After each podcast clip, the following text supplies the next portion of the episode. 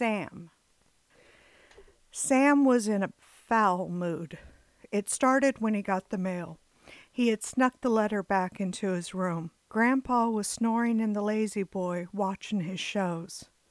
It felt wrong to take his parents' mail. If his dad knew, he would have given Sam a hiding. This, however, was important. Sam opened it and stared at it. Three F's. Held back. Shit. He knew he had no choice. Even though he thought it might happen, he just couldn't bring himself to believe that it would. He didn't think that the bastard would do it. Shit. He should have made an earlier start. He knew that as well. He kept thinking of things that he might need. Then his bag was too heavy, so then he had to take most of it out. Two pairs of underwear, four pairs of socks. Grandpa was always going on about how important socks were when you were in combat. Being on the road, that would be like combat, so four pairs of socks. An extra t shirt, a jacket, all the money from his piggy bank, a bottle of water, a loaf of bread, a jar of peanut butter, and his knife. The map he printed of the U.S. from Google so he wouldn't get lost. Mom and Dad came home at 6:30. It was almost 2. He needed to be gone, but he needed to think. Clear plan of action like Grandpa always said. He needed a clear plan of action. He wished he could talk to Grandpa about it, but it was exhausting shouting to get himself heard, and he wasn't too sure how much Grandpa understood any more. Sam paused at Grandpa's chair. The old man continued to snore. He hoped Grandpa wouldn't get into too much trouble. The old man didn't deserve half the crap that Sam's father threw at him. Couldn't be helped. Sam had no choice. He knew that Grandpa would understand if he knew the reasons. Sam really wanted to hurt someone. He was mad and frustrated. This wasn't his fault, and he needed to lash out. Without really paying attention to what they were doing, Sam's feet had taken him to the park. He looked around, hoping, but none of his usual victims were there. No real surprise. It had started to drizzle. Everyone was probably at home on their couch watching afternoon tunes, everyone but Sam. Sam couldn't go home. Sam couldn't ever go home. That's when Sam saw the other kid, hunched into the nook by the oak tree. Sam's favorite place to sit and think. Sam's temper boiled. His eyes brightened at the thought of being able to inflict some pain that kid had no right being in his place. That kid was going to be taught a lesson. The kid had on a gray, shapeless hoodie covering his face. Hey! What do you think you're doing? That's my spot, Sam shouted, standing just a couple of feet away, close enough to spring. The young woman looked up at the skinny, tow headed kid. I don't see your name on it, she replied in an even tone. Sam was taken back. He was a she, and older than he had thought. Sure it does, right there. I carved it myself. Sam pointed to the tree trunk. He was having problems letting go of his indignation. You shouldn't do that. It isn't nice. How would you like it if someone carved their name into you? Sam looked at her like she was crazy. It's just a stupid tree. It ain't got no feelin's. The young woman arched her eyebrow at him. Are you sure about that? This made Sam pause. He squatted down beside her and pulled off his backpack. Why ain't you at home? he asked her. She countered with, Why aren't you? Don't have a home, Sam lied easily. The young woman looked at him carefully, as if tasting the lie, finding that there were bits of truth in it. A twisted truth, but still truth. Where are your parents? she asked. This kid wasn't homeless.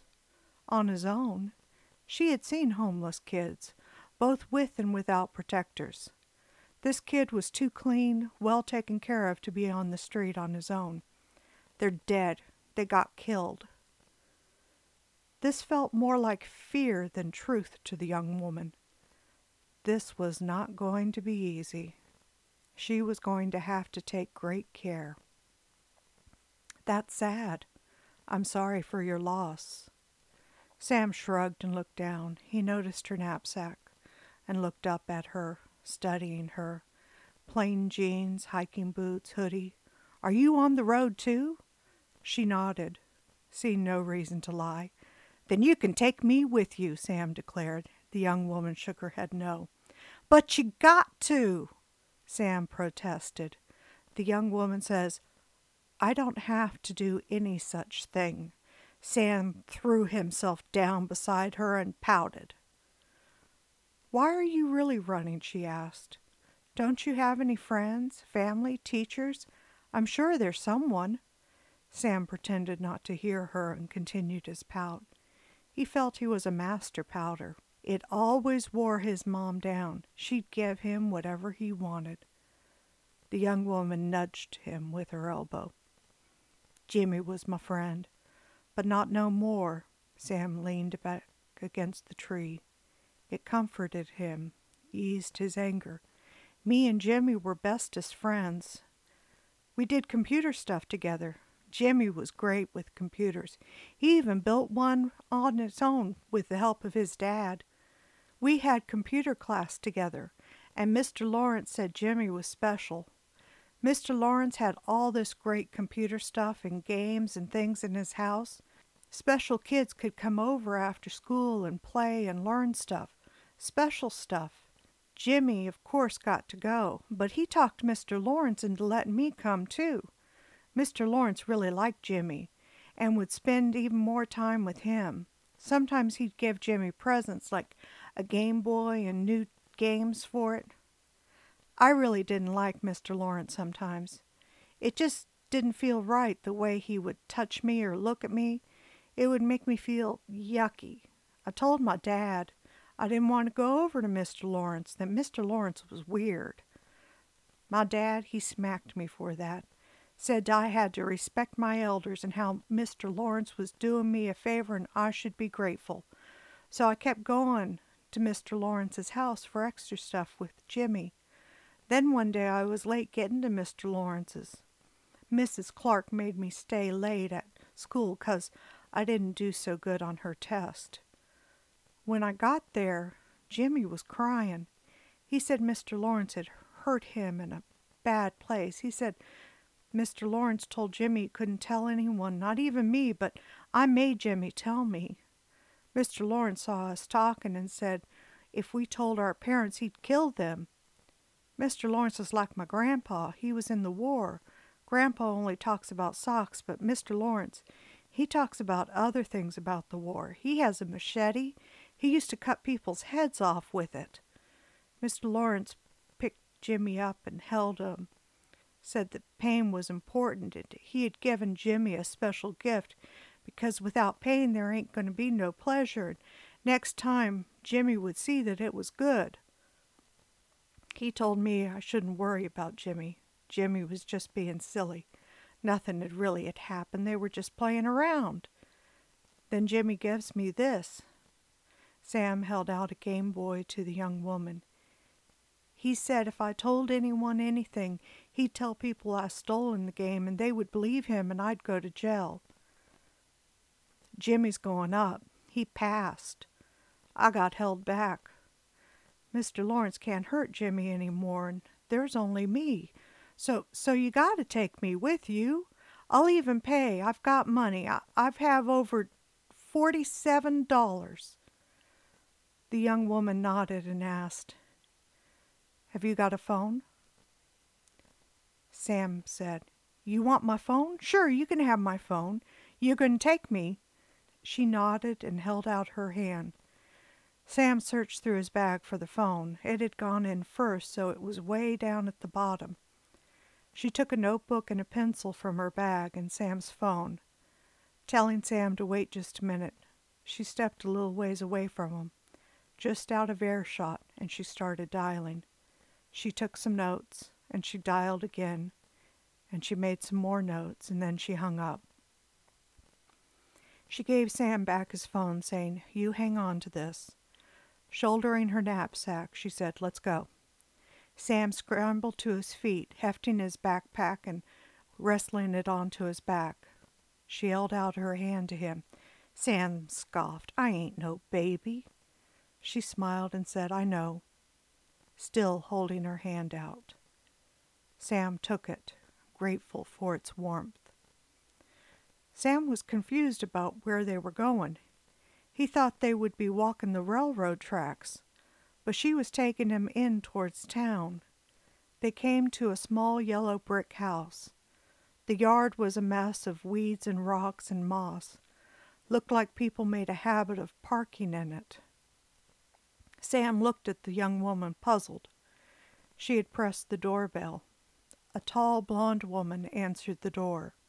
She nodded to the young woman and stood back to let them pass. I need to talk to someone here before I can leave. Is that all right, Sam? Sam shrugged. He was anxious to get out on the road, but he also knew he was better off sticking with her. The blonde woman asked Sam, You want a pop and some cookies while you wait? Sam's eyes brightened. He had been getting a little hungry.